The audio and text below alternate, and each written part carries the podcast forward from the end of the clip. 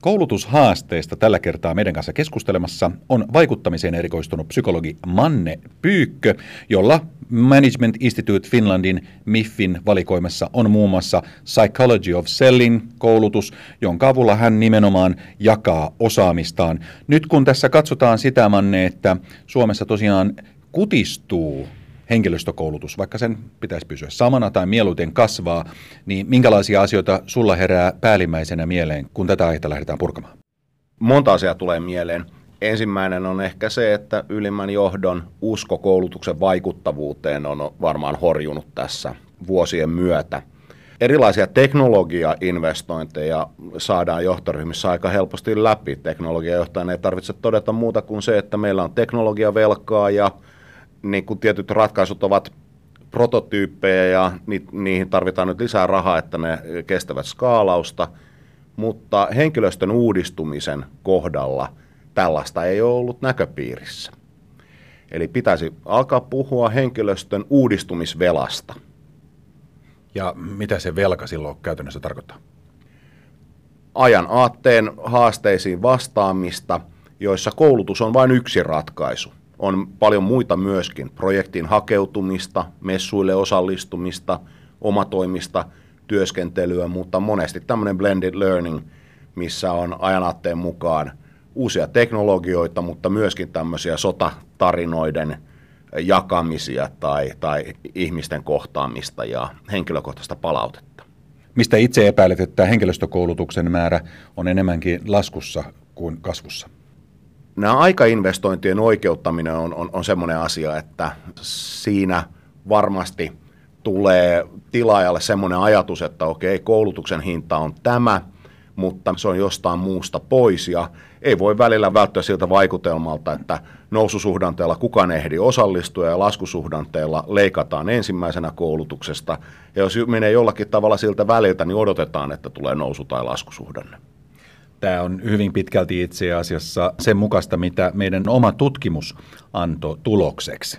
Eli selvästi kun tässä kysyttiin just vuodenvaihteen tienoilla suomalaisilta, mikä tähän koulutushaasteeseen liittyen on se syy, että heillä itsellään tai yrityksessä ei organisaatiossa ole oikeasti tarpeeksi sitä henkilöstökoulutusta, niin ykkösvastaukseksi tuli nimenomaan ajan puute miten sitten sitä voisi lähteä taklaamaan muuten, että jos ihmisten pitää oppia, mutta ei ole aikaa lähteä koulun penkille jonnekin istumaan ja silti pitäisi firman osaamistasoa kasvattaa, eli sitä osaamisvelkaa sitten pienentää. Joo, pitää uudistua, mutta ei voi olla sorvin äärestä poissa. Eli kyllä silloin tavallaan se huolto pitää tuoda sinne radan varteen ihan niin kuin formuloissa, eikä lähteä siitä, että Kimi Räikkönen tai Valtteri Bottas – varaa ajan jostain huollosta ja ajaa sitten formula-autonsa silloin, kun Röppösen huoltopajalle sopii. Ja minkälaisia työkaluja olet itse ollut mukana kehittämässä tämän ratkaisun saamiseksi? No tämmöinen B2B-myynnipsykologiaan erikoistuva Bismide-sovellus on käytössä ja siinä on mukana verkko-oppimisalusta, mutta edelleen tämä kasvokkain tai vähintään Zoomilla – tapaaminen on keskeinen osa sitä ja mitä enemmän ihmiset panostaa paitsi työhön, koulutukseen, niin sitä enemmän vastineeksi odotetaan henkilökohtaista palautetta ja se, se on yksi semmoinen, mikä tässä koulutuksessa korostuu. Eli kun kysellään asioita, niin sitten pitää saada myös henkilökohtaista vastinetta. Viime aikoina on puhuttu enemmän myös mikrooppimisesta, microlearningista, eli semmoisista oikein pienistä oppimishetkistä, pieninä annoksina työn lomassa – Minkälaisia kokemuksia sulla on tästä? Todella hyviä. Todella hyviä, että mikrooppiminen on toki tämmöistä tavoiteohjautunutta ja sillä tavalla tilannekohtaista, mutta monesti pienikin oivallus voi tuoda ison vaikuttavuuden. Ehkä noin yleisesti, jos me ajatellaan koulutusta ja, ja, ja siihen liittyviä asioita, niin me ollaan ehkä liikaakin oltu tekemissä tämmöisten laatuajattelun tai tämmöisen standardoinnin ja sertifioinnin vähän niin kuin turvallisuusnäkökohdista lähtevän ajattelun kanssa, jossa ollaan sitten helposti si- siinä, niin kuin, että mitä sairaanhoitajan pitää vaikka osata, jotta hän voi olla luotettavasti yksin päivystyksessä tai näin. Mutta sitten tämä erinomaisuus ja tämä, joka erottaa jyvä takanoista, niin, niin juuri sille puolelle tämä mikrooppiminen osuu, sillä työelämässä ei aina ole kyse vain niistä pääsylippuista, vaan monesti myös voittokupongeista. Nyt kun puhutaan siitä, että ihmiset haluaa jotenkin osoittaa osaamisensa julkisesti cv tai LinkedInissä tai mielellään esittävät jotenkinlaisia papereita ja todistuksia, mikä sun mielestä niiden rooli on nykymaailmassa? Näillähän pelataan. Se on mielenkiintoista, että tuossa vielä 15 vuotta sitten MBA-tutkinto oli monelle sellainen, jolla pystyy oman pätevyytensä ja motivaationsa osoittamaan, vaikka ei olisi niin pitkälle muuten kouluttautunut. Ja nyt tänä päivänä, missä on se MBA-ohjelma tai sertifikaatti tai tällainen yleisesti tunnustettu aikuisien validaatio, joka, joka sitten avaisi portit esimerkiksi aivan ylintä johtoa myöten, myöten tota, niin, niin, haastaviin tehtäviin. Onko suunta sun mielestä menossa parempaan vai paheneeko tilanne entisestään tässä, kun koulutusta ihmiset on hankkineet valitettavasti vähemmän? Vaikea olla ennustaja, mutta isoja kysymyksiä tässä on edessä. Yksi on tietenkin tämä, että ovatko ihmiset ylipäätänsä kuluva investointi. Vastaus on tietenkin, että molempia, mutta se investointipuoli – unohtuu. Jos ajatellaan esimerkiksi huippujalkapalloilijaa jalkapalloseurassa, niin heille maksetaan tähtitieteellisiä summia, mutta samalla heidän pelipaitojaan myydään, on erilaisia pelejä, missä nämä hahmot esiintyvät, on TV-sopimuksia, myydään lippuja ja on monennäköisiä tämmöisiä yläriviä kiihdyttäviä myynnin edistämistoimia. Ja samalla tavalla, vaikka me kaikkeemme mitään messejä työpaikoilla olekaan, niin jo se, että on osaavia ja mukavia työkavereita, niin se on magneetti, jotka vetää toisia osaajia puoleensa ja saa heidät myöskin pysymään. Sä olet Manne Pyykkö ollut myös itse kovan luokan koripallopelaaja ja harrastat valmennusta edelleenkin. Minkälaisia oppeja kenties sieltä puolelta voisi tuoda työelämään? Kyllä ne tiimityötaidot tulevat juniori joukkueurheilusta ja miksi ei vaikka kuorolaulusta, musiikin tai teatterin parista, että – kyllä ehkä joskus tuntuu jopa siltä, että työelämässä tai aikuisiellä niiden tiettyjen perustaitojen oppiminen on jo ehkä vähän myöhäistä. Että se, että voiton hetkellähän on helppo kaikkien hymyillä, mutta tappio hetkellä se, että pitäisi malttaa pidättäytyä sormen osoittamiselta ja tällaiselta, niin kyllä ne sieltä pitkälle tulevat.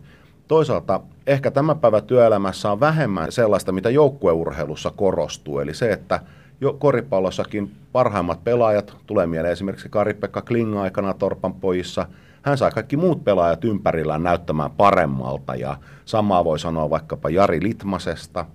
Ja sitten jos ajatellaan teatterin puolella, niin monesti parhaat näyttelijät eivät välttämättä ole pääroolissa, vaan saattavat olla sivuroolissa, mutta osaavat sanoa vuorosanansa juuri niin, että toinen pystyy siitä luontevasti jatkamaan, eli syöttämään lapaan sinut tunnetaan nimenomaan vaikuttamiseen erikoistuneena psykologina. Mitä se tarkemmin ottaen tarkoittaa? Miksi haluat korostaa juuri tätä vaikuttamiseen erikoistumista? Kaikki on loppujen lopuksi vaikuttamista, ideoiden myymistä. Eli vaikka olen vientimyyjien kanssa jumpannut nyt 18 vuotta täällä, niin monet samat opit pätevät silti ihan tavalliseen ihmisten väliseen kanssakäymiseen. Vaikuttamisen psykologia on oikeastaan ihmisten elämän arvotusta ja ihmisten arvotusta tiivistetyssä muodossa. Se paradoksi tulee siitä, että meillä kaikilla on itsemääräämisen oikeus, joka johtaa siihen, että kukaan ei tykkää, että heille myydään, mutta samaan aikaan kaikki rakastavat ostaa. Ja se on aivan semmoinen kansalaistaito, että osaa esittää asiansa monella eri kulmalla. Menneitä merittäjä painottaen tai tulevaisuuden mahdollisuuksia maalaten – joskus joku yksittäinen sana saattaa kolahtaa vastapuoleen. Toisaalta jotkut ihmiset haluavat ymmärtää kaiken numeroiden kautta. Eli kun asiakasta tai vastapuolta ei voi muuttaa, niin sitä vaikuttamisen repertuaria tai tämmöistä pelisilmää pitää sitten olla henkilöllä itsellä minkälainen kehitys tässä vaikuttamisen ja vuorovaikuttamisen alueella sun mielestä on ollut viime vuosina Suomessa? Ollaanko tässä tultu yhä taitavammiksi vai onko taidot pysyneet suurin piirtein samanlaisina?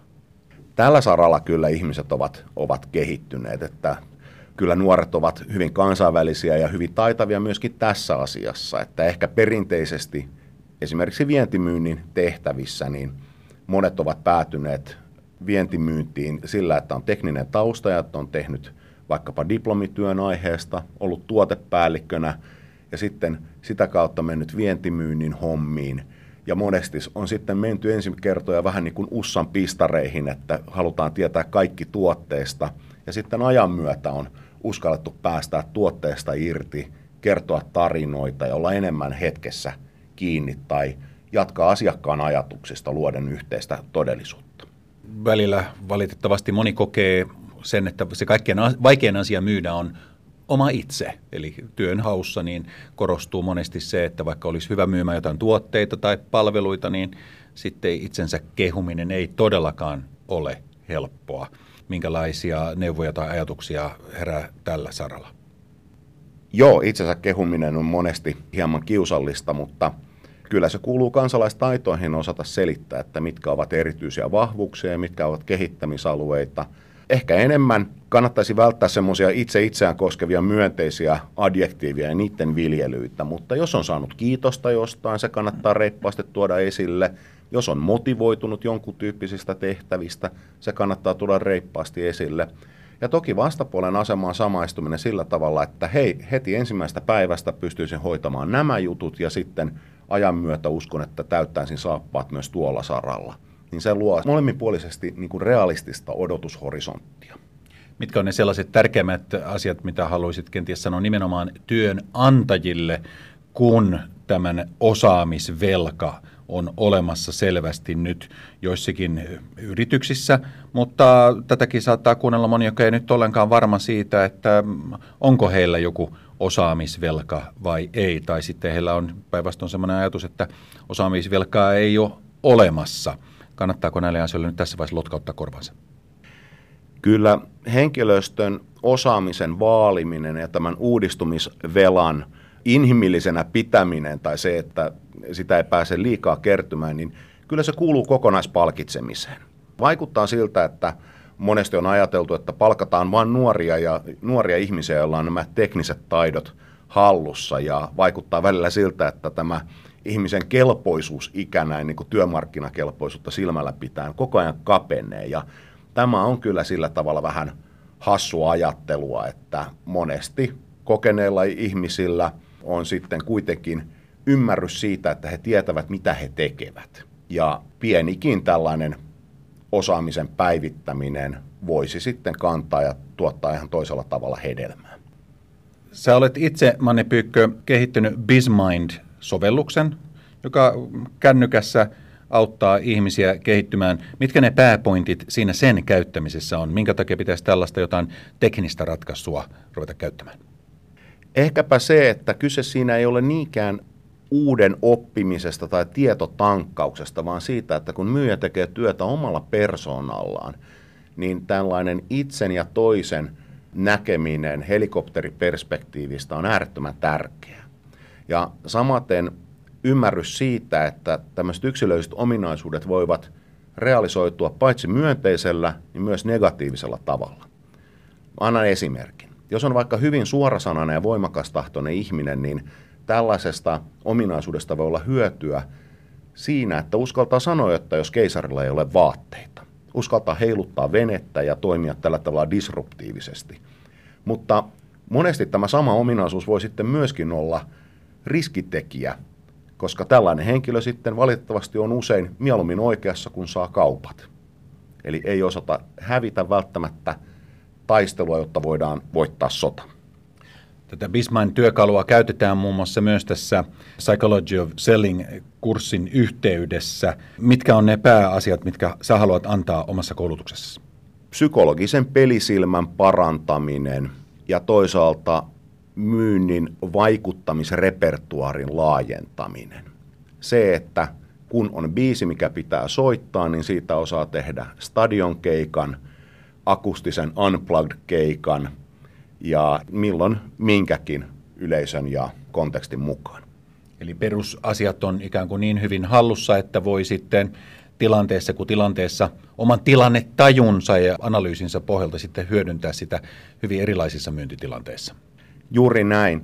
Myynti on semmoinen laji, jossa yksikin väärä assosiaatio voi saada niin kuin koko keskustelun aivan sivuurille. Miten hyvin suomalaiset pärjää näissä asioissa, kun verrataan muihin maihin? Suomalaiset ovat ehkä enemmän tämmöisiä lupausten lunastajia kuin lupausten antajia, ja siinä meillä on kyllä kulttuurillinen ero. Ja ehkä toinen puoli on myöskin se, että vaikuttaa siltä, että suomalaiset haluaa aina niin kuin tasata tilit mahdollisimman nopeasti. Amerikkalaiset puhuu siitä, että I owe you one ja you owe me one ja tämmöiset palvelukset ja vastapalvelukset, niin niitä tehdään ja välillä etupainotteisesti, välillä voidaan olla vähän alijäämässä tai muuta. Ja asiat menevät sillä tavalla eteenpäin ja vaikuttaa, että meillä on hirveän tärkeää, että kaikki tilit selvitetään heti. Vähän niin kuin tämmöinen suomalainen tapa, että otetaan asuntolaina ja sitten juuri ennen eläkeikää se saadaan viimeinen erä maksettua. Ja jo ruotsalaiset esimerkiksi toimivat hieman toisin.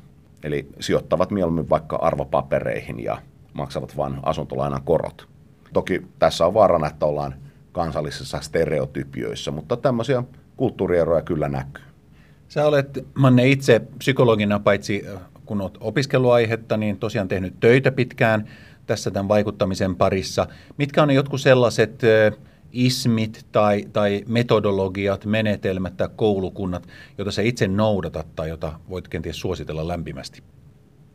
B2B-myynnin kentässä on ollut hirveän mielenkiintoista esimerkiksi tämä Challenger Sales-ajattelu, joka lähtee siitä, että ehkä yhteinen business luo hyviä suhteita toisin kuin ajatus siitä, että ensin on hyvä suhde ja sen päälle rakentuu hyvä business.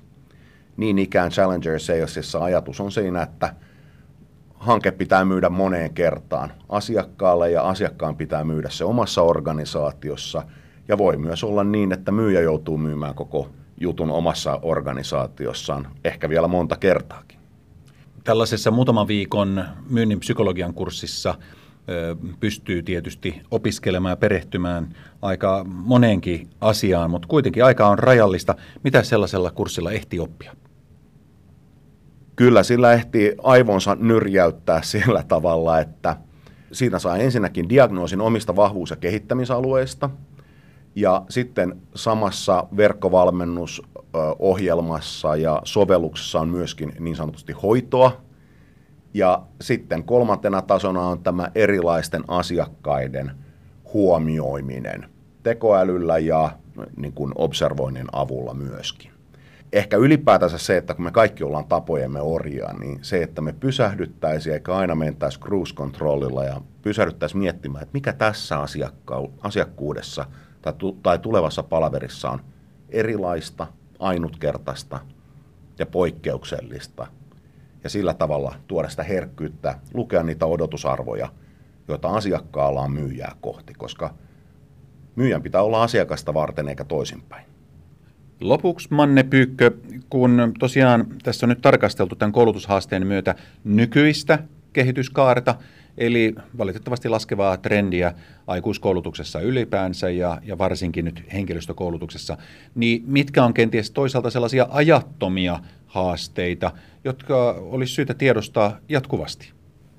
Nyt palaan mielessäni parinkymmenen vuoden taakse ja ylikin 90-luvulle, kun opiskelin Helsingin yliopistossa psykologiaa. Silloin psykologian laitoksen esimiehenä toimii professori Göte Nyman ja hänen sanansa on jäänyt kyllä oikein mieleen. Eli professori Nyman totesi, että koulutuksen yksi lähtökohtainen haaste on siinä, että kun on monta edunsaajaa, tämä osallistuja tai yksilö itse, työnantaja ja sitten toki myös yhteiskunta.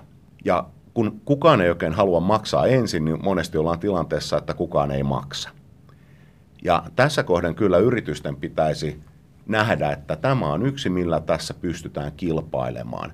Meillä on esimerkiksi kaikki yli 50-vuotiaat sanalla sanoen aika peloissaan, että jos joutuu laatikkoleikkien tai muiden ulkoistustoimien piiriin, niin miten sitä sitten oman osaamisensa jollekin tiivistetyssä muodossa pystyy näyttämään, niin kyllä tässä toivoisi, että yritykset ottaisivat semmoisen vetovastuun, että he brändäisivät itseään sillä, että meillä on semmoinen työnantajan mielikuva ja kokonaispalkitseminen, johon kuuluu se, että jos meiltä joku joutuu lähtemään, niin hänen osaamisensa on arvostettua ja kommunikoi laajasti ja, ja relevantisti muille työnantajille.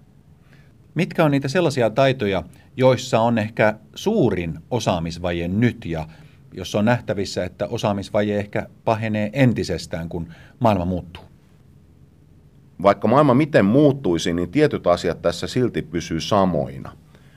Me puhutaan ehkä enemmän tämmöistä kompetenssitasoisista ilmiöistä. Kirsti Lonka on mallintanut tällaisia työelämän pullonkaula kohtia tai osaamisteemoja, joita jokainen ihminen tulee jossakin vaiheessa tarvitsemaan. Ja tässä on myöskin nyt kouluttajien ja uudistajien ja osaamisen päivittäjien paikka, että varmasti tullaan tarvitsemaan jonkinnäköistä tiedon luotettavuuden arviointia ja tämmöistä älyllistä kurinalaisuutta ja systemaattisuutta, jonkinnäköistä peräänantamatonta tavoitteiden ja, ja numeroiden tai viisareiden liikuttamisen osaamista tarvitaan. Samalla tavalla tullaan aina tarvitsemaan jonkinnäköistä olennaisen tajuisuutta tai tämmöistä kolmannen maailman katulapsen neuvokkuutta, eli, eli kun kaikki ajattelevat jollakin tavalla, niin ajatella vähän eri tavalla.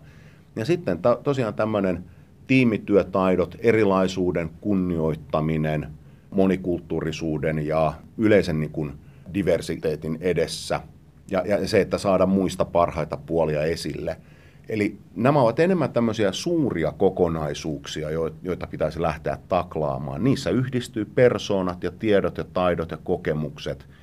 Ja tässä on meidän uudistajien paikka.